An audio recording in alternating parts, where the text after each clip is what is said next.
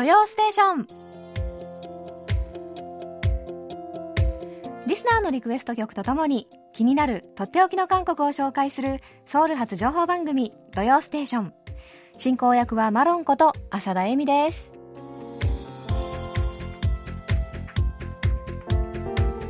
リスナーの皆さん、こんにちは。アニョンセヨ。ねえ皆さん、どのような週末をお過ごしですか？水出正文さんです。新型コロナの影響で海外に新婚旅行できないので最終島、チェジュ島に旅行することが増えたという話題を聞いて懐かしく思いました。1982年、韓国に留学中にチェジュ島に旅行した時のこと。チョンバンポクポという有名な滝を散策しているとたくさんの新婚さんが現れ、私は何組かのカップルに頼まれて写真を撮ってあげましたが、カメラを覗くと2人はべったり。当時は新婚さんが団体ツアーで移動することが多かったようで、歩き回る様子は壮観でもありました。ひょっとすると番組で紹介していた親の世代がチェジュ島に新婚旅行をしたという世代なのかもしれませんね。ニュートロという言い方もなんとなく面白かったですというお便りくださいました。水出さん、お便りありがとうございます。韓国に留学中の1982年に最終島に行かれたんですね。その時代の韓国のお話聞いてみたいですよね。当時撮ってあげた写真ね、きっと今もそのご夫婦たちの思い出の一枚になっているんでしょうね。それでは今週の土曜ステーション、水出さんのリクエスト曲でスタートします。最後までお付き合いください。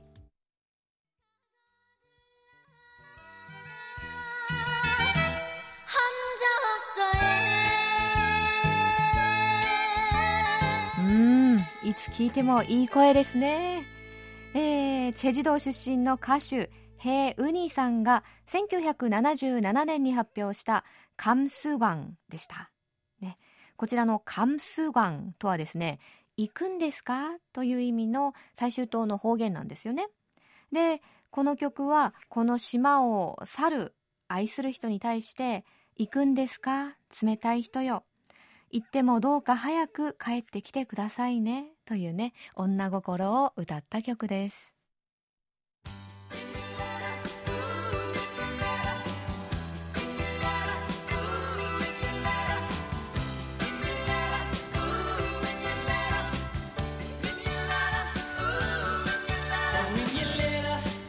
それではリスナーの皆さんから届いたお便りコーナーです。小笠原博之さん、アンニョンガセヨ。マロンさん、尾形先生、お久しぶりです。小笠原さん、お久しぶりです。韓国での新型コロナに対する支援策が素晴らしいことを改めて認識させていただきました。我が家には支給されるというマスクは届かず、給付金の申請はしたものの、いついただけるのか。比べても始まりませんが、韓国がある意味普通で、日本の政治、行政が異常なのでしょう。愚痴はさておき、グランピングという言葉を今回の番組で初めて知りました。調べてみると日本でも同様のサービスを提供する施設があるようで興味津々です。孫と一緒に海辺で星空を眺めながらのんびりしたい気持ちがいっぱいになりましたというお便りです。グランピンググラマラス、華やかなという意味のグラマラスとキャンピングを合わせた言葉なんですけれども、快適かつもう豪華なキャンプということですのでね、小笠原さん、新型コロナ落ち着いたらお孫さんとのグランピング、いやー楽しみですね。そしてですね、私マロンの土曜ステーション卒業についてもお便り届いております。いや、皆さん本当にありがとうございます。徳江ひろゆきさんです。まさかの土曜ステーション卒業のお知らせにはびっくりしました。ご主人のニューヨーク赴任で一緒に行かれるとのことで納得しました。徳江さん、残念ながらニューヨークじゃなくてロサンゼルス、ロスなんですよ。やはり夫婦は一緒に生活するのが一番だと思います。できれば、ニューヨークから見た、ロサンゼルスから見た韓国や日本などをレポートしてくれたら嬉しいですね。3年後韓国に帰国したらまた KBS の日本ご飯に戻ってきてくださいね。慣れない地での生活はご苦労もあるかと思いますが頑張られてください。400回記念番組までしっかり聞きますね。徳江さん本当にお優しいお便りありがとうございます、そして、鳥取県の高橋浩二さん、マロンさんアメリカに行っちゃうんですか？突然の発表にただただ驚くばかりで言葉になりません。6月13日の空耳ハングルとまんなよですが韓国ではあまり使わないフレーズなんですね。 NHK ラジオのハングル講座の番組終わりにとまんなよってよく言っているので日常的に使われていると思っていました。一つ勉強になりましたとのお便りです。ありがとうございます。ですね、先週私止まんなよを使ってる韓国の方あまり見たことないっていう風にね言いましたけれども、そうだな、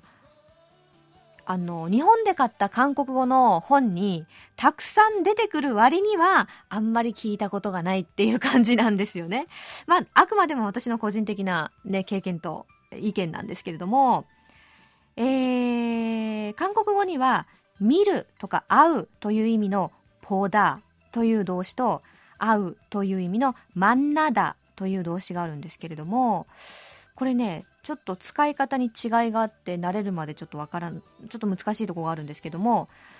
ポダっていう動詞は、日常的に会う人に使うとかですね、만나다っていうのは約束をして会う場合に使うなんていろいろ区分があるようなんですが、私が韓国の方々と接していて感じるのは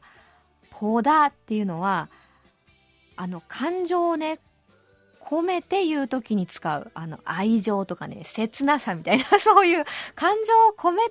たときに使うというイメージ。そしてそれに対して만나다っていうのは、客観的でねフラットなイメージなんですよ。なので、例えば会いたいですっていうときは만나고 싶어요っていうとねそこまでこう感情が伝わってこないんですけど、보고 싶어요って言ったらねその会いたいっていうすごい熱い気持ちがこうね伝わってくるっていうそういうイメージがあります。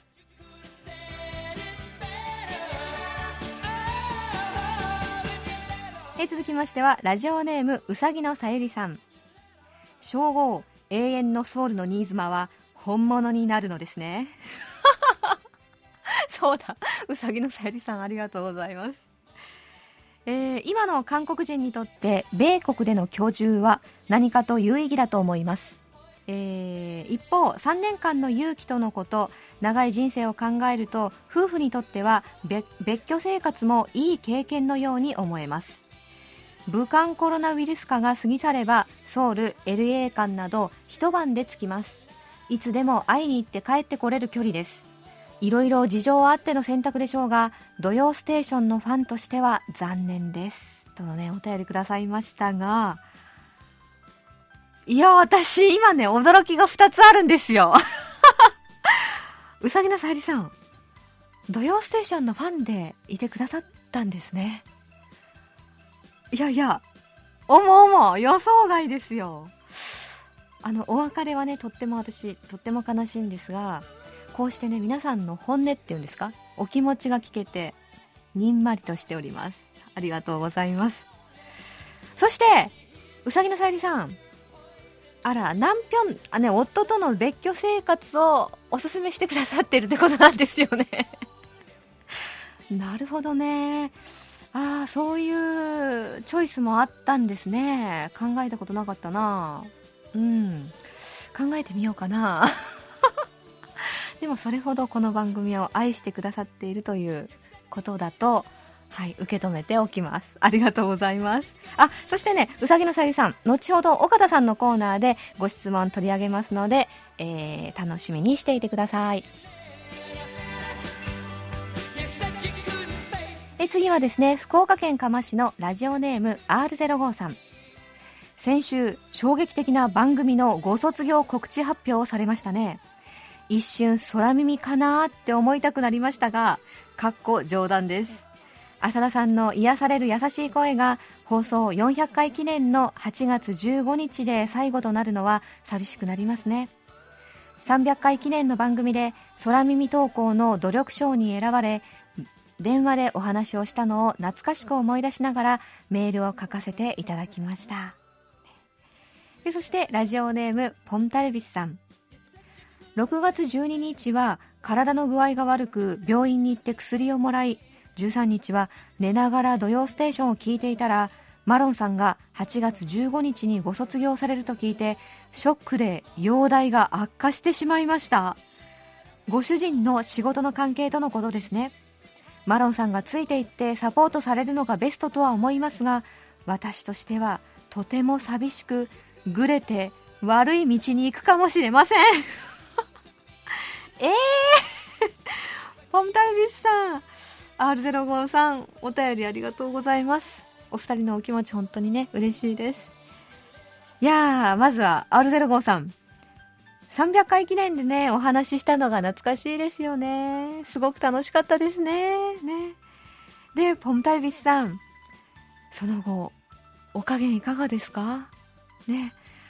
繊細でね純粋なイメージなんですよ、ポンタルビスさんはね。そんなポンタルビスさんが私のせいでグレてしまうなんてダメですよ。あんでよー、グレちゃダメですよ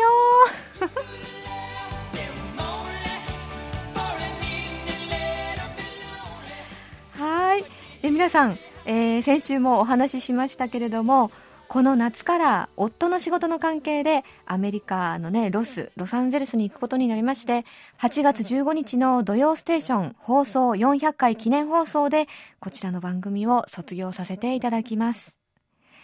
400回記念放送ではこれまでの歩みを尾形先生と一緒に振り返りたいと思っています。土曜ステーションの思い出やエピソード、そして印象深かったコーナーのほか、私へのメッセージなどありましたら、皆さんボイスメッセージやお便りでぜひぜひお寄せください、ね、お待ちしております。それではこちらのコーナー行きましょう。空耳ハングル。今日はですね、神奈川県の及川和明さんと岩手県の伊藤浩一郎さんのご投稿作品です。お二人のね空耳を私ちょっとミックスしてみました。登場するのは韓国人の空くんと日本人のミミちゃん。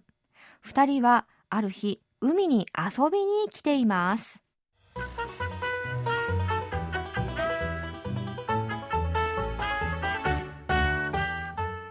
よし、海っていいな。よし、海を見ながらお刺身最高だ。よしよしってそらくんずいぶん気合が入ってるね。よし、お刺身には焼酎だね。よし、そうねそらくん。あ、空だよミミちゃん。うん、そうよ、あなたはそらくんよ。よし、おいしい、空大好きなんだ。あ、そらくんってお酒に酔うと自分のことを空って呼ぶのね。は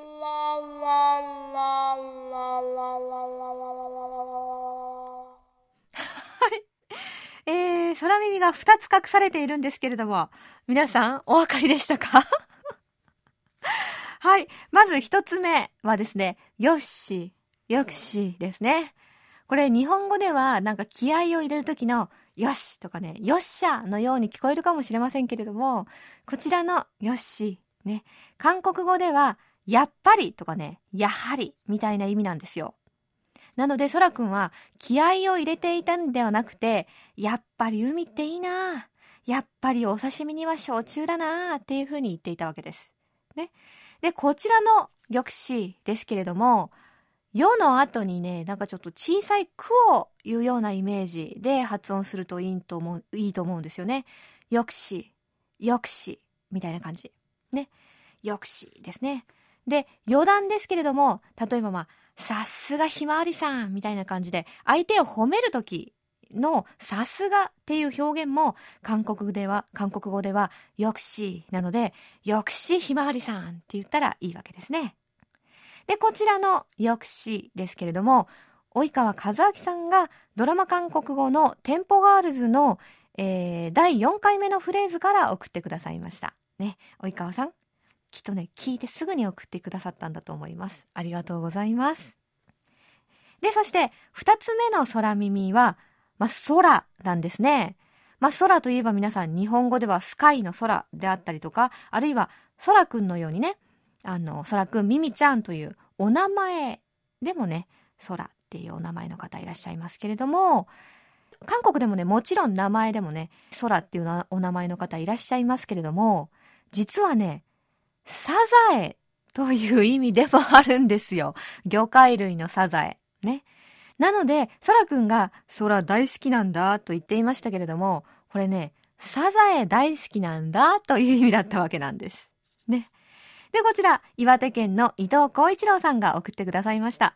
伊藤さん、あまりにも単純な空耳を応募します。隙間さんが以前の限界灘に立つ虹でコロネパンを空パンというのを思い出して応募しましたとの、お便りも添えてくださったんですけれどもね。あ、コロネパン韓国で空パンって言うんですね。あ、私ちょっと知らなかったな。ちょっとパン屋さんでね探してみようと思います。ありがとうございます。でそして伊藤さん、空耳のストーリーをねちょっと変えてしまいました。すいませんでした。はい、伊藤さんと及川さんにはささやかなプレゼントとマロンのサイン入りカードをお送りいたします。皆さんもね空耳お送りくださいね。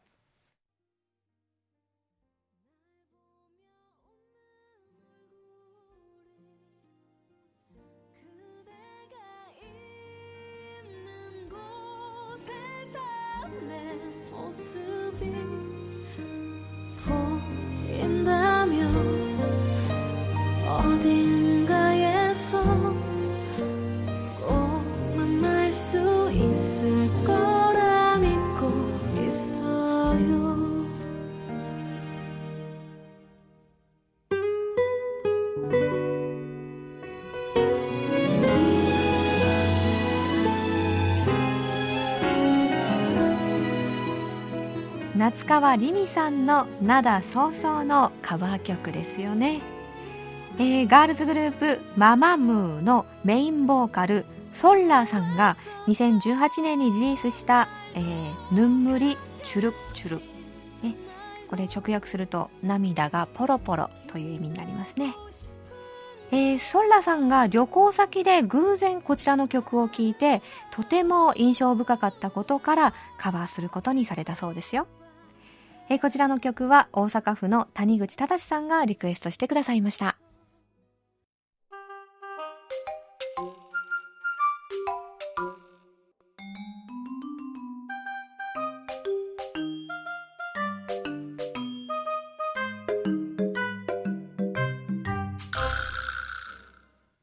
続いてはマロンのソウル日記。毎月第3週目のこのコーナーでは韓国の童謡や夏メロなど音楽に関連した話題を取り上げます。最近ね雨の降る日も増えてきたので、今日は雨にまつわる童謡ポンピ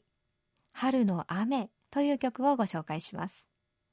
こちらの曲は小学2年生の音楽の教科書に収録されています。では童謡ポンピ春の雨お聞きください。はい、皆さんいかがでしたか？ちょっとね早口言葉のような歌詞もあってね楽しいでしょ？実はね私も今回こう童謡を探していて初めてね知った曲なんですけれども、歌詞もとっても楽しいしメロディーも綺麗でね、最近ね毎日口ずさんでるんですよ。とっても気に入っています、はい、それではいつものようにですね一緒に歌詞の内容を見ていきましょう。ゆりちゃんへ예쁜은구슬ちょろろろろんちょろろろろん、ね、窓にきれいな銀の玉ポタポタポタポタポタポタね、このちょろろろろんっていうのは、窓にね、雨の雫がこう伝っている様子を表した音なんですよね。なので、ポタポタとか、ポツポツとか、ポトポトみたいな、そんな感じでしょうか。はい。で、次は、テグルテグクロオディロカイカ、예쁜응구슬。コロコロ転がってどこ行くの？綺麗な銀の玉。テグルテグルテグル、ちょろろん。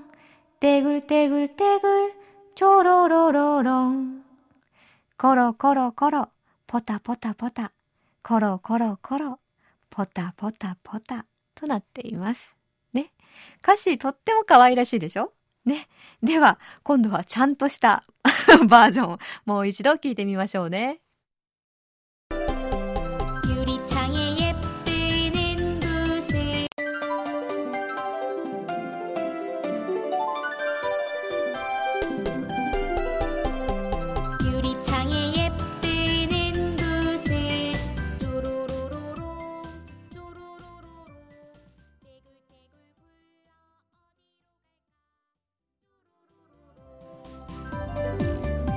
はい、こちらの曲ですね、キム・ソンギュンさんという方が作詞作曲を手掛けていらっしゃるんです。これまでね、数えきれないほど多くの童謡を手掛けてきたほか、クラシック音楽もね、作曲されてきたそうですよ。で、今もセミナーを開いて子どもたちへの音楽教育について指導されているとのことです。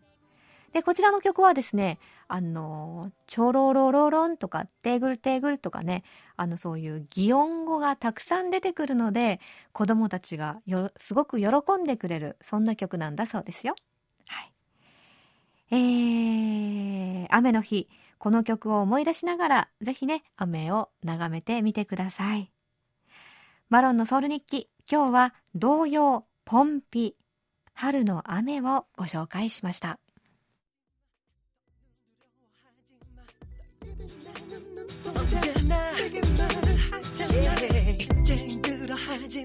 男性ソロアーティスト H が2003年にリリースしたアルバムから You Behind Me でした。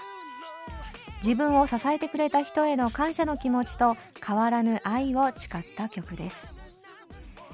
こちらの曲はですね、愛媛県の田久保健一さんが、この曲は H さんの作詞作曲、また H さんが一番日本人に聴いてもらいたい曲でもありましたとのメッセージとともにリクエストしてくださいました。田久保さん、ありがとうございます。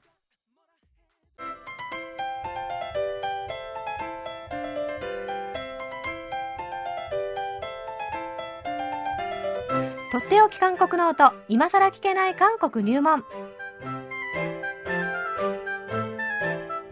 ソウル滞在17年目の韓国社会ウォッチャー、本育大学経営学部助教授の尾形義弘さんが、韓国社会のどんな疑問にもお答えします。尾形先生、今週もよろしくお願いします。よろしくお願いします。では、お便りご紹介しましょうね。はい、ラジオネーム、うさぎのさゆりさんです。旧日本軍慰安婦被害者のイ・ヨンスさんがついに反乱を起こしました。日本では国会議員になったユン・ミハン氏の金銭疑惑くらいの報道しかありません。しかし、ハンギョレ新聞を訳した記事にこんなものがありました。ナヌムの家、後援金を法人口座に、奇怪な募金構造、人権侵害の疑惑も。この記事、前提知識がないのでどうもよくわかりません。解説していただけませんでしょうか、とのご質問です。はい。はい、まあ、なかなか短い時間でお話しするのが難しい問題なんですけれども、はい、前提知識がないというふうにおっしゃってますけれども、それ以外にもですね、日本で報道されているのがかなり偏った報道でもあるんですね。はい、で、韓国の、記事、もですね、かなり偏ったものからいろいろな記事があるんですけれども、その中でもさらに偏ったものだけが日本語になって出てるという傾向もありまして、まあますますわからないだろうなという感じがするんですけれども、まあ、なるべく、ちょっと絞ってですね、お話しすると、まず、このユン・ミヒャン氏、ユン・ミヒャンさんがですね、代表だったのは、今正義連と言われる団体なんですけども、はい正確には日本軍性奴隷制問題のための問題解決のための正義記憶連帯と、うんいう団体なんですね、はい、でこれはもともと低身体問題対策協議会、はい通称低体協と言われている、団体があるんですけれども、これは90年代初めにできた、団体で、はいその団体が2018年に発展的解消をして、できた新しい団体、その代表がユン・ミハンさんだったんですね、はい、で彼女が、今回、国会議員になったと、いうことなんですけども、先のさゆりさんがご質問くださったそのナヌムの家というところとは全く別の組織なんですね、でこれ韓国の中でも結構ごっちゃにしてる人が多いんですけれども、そうなんですよ、はい、全く違う組織で、同じように慰安婦被害女性たちを支援しているという意味では同じなんですけれども、はい組織も、が全く別なんですね、はいでじゃあこのナヌムの家というのはですね、ナヌムっていうのはですね韓国語なんですけれども、シェアリング英語だとシェアリングっていうシェアリングハウスなんて言ったりするんですけれども、はいこのナヌムの家というのはその分かち合いの家とかそういうようなニュアンスのお名前なんですね、はい、でここはもともと大韓仏教、チョゲチョンというチョゲ州というですね、はいその仏教団体が、はい運営する福祉施設なんですね、はいで、ここはですね1992年に、やはりですね身寄りがないなどの事情のあった慰安婦の被害女性たちを受け入れて、はい、最初はソウルに開設された、施設です、はいで1991年からですね日本大使館前で水曜集会という、デモがですね毎週水曜日開催されるようになったんですけども、ここにそのナヌムネイの女性たちが、頻繁に参加するようになるんですね、はい、でこの水曜集会は先ほど言った低体協、今の正義連が主催をする団体イベントなんですけれども、はい、そこにナヌムネイの女性たちがよく参加をしていたんですね、で、あと日本ではですねドキュメンタリー映画でですねナジュン・モクソリという低い声という日本のタイトルはナヌムの家というタイトルなんですけども、はいそういった映画がですね、こう日本でも公開されたりして、はい結構そのナヌムの家という名前がですね象徴的な存在に、なったんですね、はいで98年にこのナヌムの家っていうのは今ある京畿道、クァンジュ市という、広い、州の市と書いてクァンジュ市なんですけれども、はいこちらに移転をして、福祉施設だったんですけれども歴史館という、その慰安婦問題に関する歴史を展示した、施設も併設するようになったんですね、はいでそれとともに日本からの訪問者が結構増えてですねその象徴的な意味もありますし、はい、その歴史館を通して、この問題について学ぶことができるということで、日本からはかなりの人たちがですね訪問して、最近では韓国の人よりも日本の人の方が訪問者多いんじゃないかと言われるぐらい、はいもう人数かなり多くてですね、昔からかなり、日本の人も韓国の人も半ぐらいっていうぐらい、はい訪問するような有名な場所になってます、ね、それで皆さんここに寄付とかもね、寄付とかもたくさんするんですね、はい、で今回の報道はですね、その皆さんがやはりそういった方々の住んでいる施設だということで寄付をしていたんですけれども、その寄付金あるいは支援金というものが横領されていた可能性というのが指摘されたんですね、はい、でしかもこれがですねそのナヌムの家という施設で実際に働いている実務者の間で内部告発という形でですね、指摘されて、はい、でそのお金の問題だけじゃなくてその被害女性たちに対する、人権侵害のようなものも疑われるようなこともかなりあったと、いうことなんですね、はい具体的にはそこのにあった支援金とかを使って、本来であればその被害女性たちの生活に使われるべきお金だったのがほとんど使われずにですね、病院に行くときも自費で行かせたりとかということがあって、その施設をですね新しく増設したりとか、する時の建設費用に使われたりとか、土地を購入する、財産をですね資産を増やすのに、お金が使われてたりとか、ということが今指摘されているんですね。でこれは実際にもう調査が入っていますので、今後明らかになるとは思うんですけれども、もともと福祉施設なので、運動というマインドはそれほど強くない、場所だったんですけれども、ただやはり象徴的な意味があったので、皆さんかなりショックを受けています。そうですね、はい、私も結構知ってる方々がですねテレビなんかに出て証言されているので、うんショック衝撃は大きかったですけれども、大きいでしょうね、はい、でこれと別にそのユン・ミヒャン氏が、うん元代表を務めていた正義連、うんなんですけれども、はい、そちらはそちらで今度はそのまた、その団体と関係のあったイ・ヨンスさんという、うん被害者が記者会見をしてですね、うん反乱というとちょっと違うんですけれども、うん問題提起をしたということなんですね。そうですね。で、どういったことが問題提起されたかというと、その正義連の活動方針とか、うんはい市民団体としてやはりこちらもですね不明瞭な会計処理があったということが、うん、言われたりとか、あとはその2015年にですね日韓両政府の間で、合意があったわけですけれども、うん結果的にはですね韓国の方で強い反発があって、その合意がですねうまく履行されていないという状況なんですけれども、うん、その内容について事前にそのユン・ミヒャンさんが知っていたはずだというようなことを問題提起、してるんですね、はいただこの会計処理については確かに市民団体としてかなりルーズなお金の処理の仕方をしていた可能性は、言われてるんですけれども、はいその悪用した横領したというナナムの家のような状況が指摘されているのわけではないんですね、はいその辺はただ今後検察の捜査が進んでいますので、うん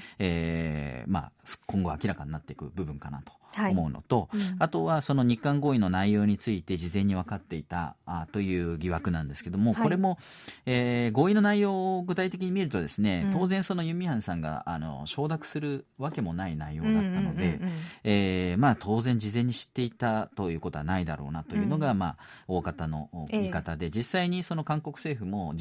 いろいろな調査を通して、事前には伝わってなかったということを言っているんですね、うんいずれにしてもですね彼女が一人が知っていたかどうかということはその大きな運動自体に影響のある話ではなくて、うん確かにそのイ・ヨンさんとユン・ミヒャンさんの個人2人の関係においてはですね、問題は大きいかもしれませんけれども、うんその2人の関係の、感情的な部分も多分あると思うんですね。もう30年近くずっと一緒に活動してきている2人なので、はいでそういったことを大きく取り上げてメディアが断片的にですね、うん2人の対立とか、はいというふうにして煽っている部分があってですね、それが、この問題の本当の本質の部分なのかなと思うんですね、うんはい、で、かなり、興味本位のですね、うん遠隔からですね写真を撮ってとかですね、そうですね、なんかちょっとね、問題の本質からずれたような、はい報道がかなり見られます。そうですね。で多分この、背景にはそういった女性運動が力を持ってきたことに対する、ミソジニーですね、うん、女性に対する差別意識とか、はい、そういったものも背景にあるんだろうなと、うん思うのと、擁護をする側の主張も含めてですねかなり左右の陣営論に利用されてしまっていると、国会議員になったということもあるので、かなり政治的な議論のネタになってしまっているという部分があるんですね、はいで残念なのはそういった過熱報道の中でこの運動に関わってた方がですね、うん命を絶つようなことになってしまっているんですね、はいはいですから一般の人もこの過熱報道に対してかなり疑問を持っているというような状況に今なってます、はいはいで慰安婦問題というのはそもそもですね女性の人権運動として始まっているんですね、はいですからその正義連ユン・ミヒャンさんのいた正義連という団体はですねもともと戦時性暴力被害を広く視野に置いていて、韓国政府が加害者の側になるベトナム戦争の問題にも活動を広げてるんですね、うんはいですからよく言われるのは反日団体だとか日本を非難するだけの団体だとかっていうふうにですね韓国内でもそうやって批判されたりするんですけれども、むしろ日本の人たちと一緒に活動していたりとかっていうこともあってですね、うんはい、全くそういった反日運動だっていうのは当たらない、うん確かに運動の方針についてはいろいろ賛否もあるとは思うんですけれども、はい、反日運動だっていう理解っていうのは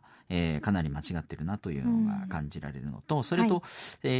い、韓国内でもそうですけども、その日本をやっぱり非難したいだけの反日的な人たちも一部にはいるんだと思うんですけども、はい、そういう、議論にこの運動が絡め取られてきてしまったっていう、そういった、側面もね、あってたんだと思うんですね、はい、ですからそういったものも含めて今後この会計処理の問題とかいろいろ今までまずかった部分っていうのがないとは言えないと思うので、はい、多分正義連は今後ですね、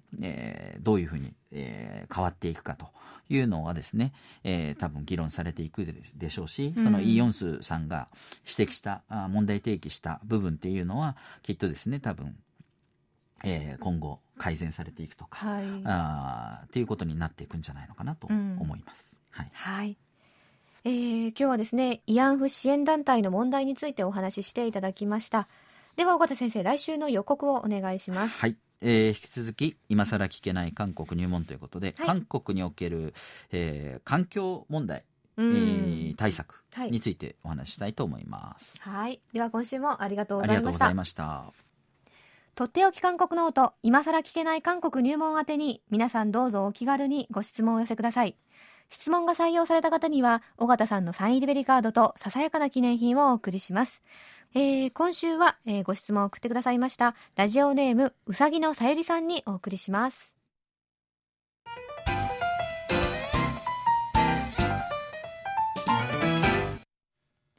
毎月第3週目はマロンのおすすめクッキング。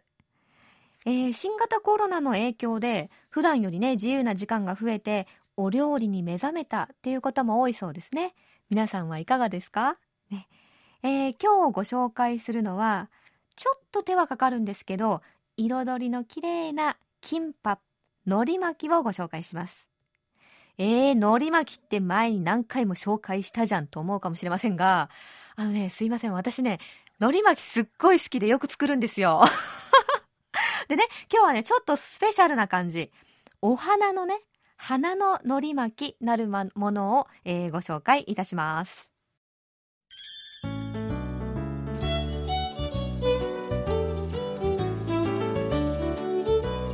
材料は、のり巻き用ののり、ね、これ手巻き寿司用で OK ですね。それと、ご飯、お塩、ごま油。で卵、たくあん、ほうれん草、人参、ハム、きゅうりなどなど、冷蔵庫にあるね、海苔巻きに入れたい具を使ってください。でお好みで、刻みキムチとかカニカマとか練り物とかね、ごぼうの醤油漬けとかチーズ、ツナなどを入れても美味しいですよ。で作り方はまずご飯にお塩、ごま油を振りかけてね、混ぜておきます。そして卵は薄焼き卵にして細く切っておいてください。たくあん、ハム、きゅうりも細切りにします。ほうれん草は茹でた後にね、ちょっと絞って味付けしておいてください。で、人参は炒めて薄く味付けします。それで、この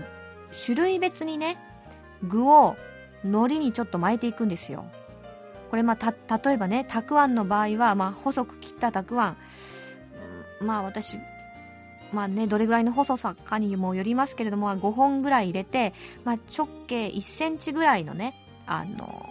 苔巻きにして巻きます。それ、たくあん、ハム、きゅうり全部ね、具それぞれにね、皆さん巻いていってくださいね。それで、大きな海苔に、まずご飯を薄く敷いて、で、その上に、先ほど海苔で巻いておいた具をね、敷き詰めていくんですよ。それでぐるっと巻いたら、とってもね、綺麗なカラフルなお花のような海苔巻きが完成します。これね、すごく色鮮やかで食欲そそるんですよ。で、普通の海苔巻きよりもね、ちょっと手間はかかるんですけれども、思わず SNS にアップしたくなるようなビジュアルに皆さん満足するはずです。はい今日ご紹介したのはお花ののり巻きでした。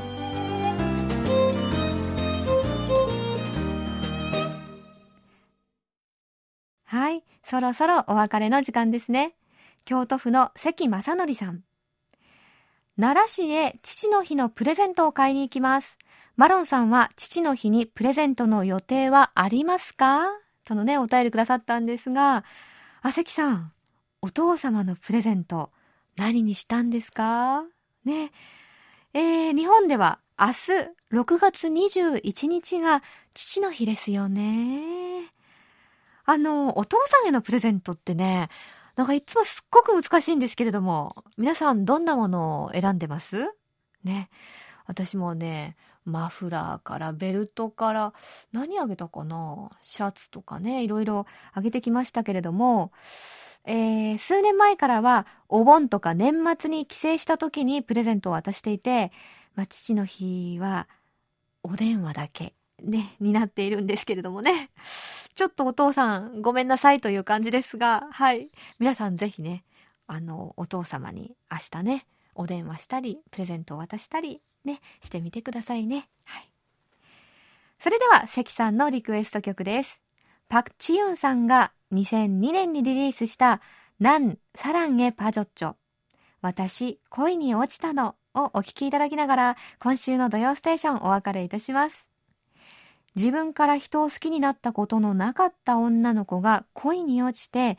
もう相手のことで頭がいっぱいなのというね、可愛い恋心を歌っているんですよ。今週のお相手を永遠のソウルの新妻セデマロンこと浅田恵美でした。それではまた来週、アンニョンイゲセヨ。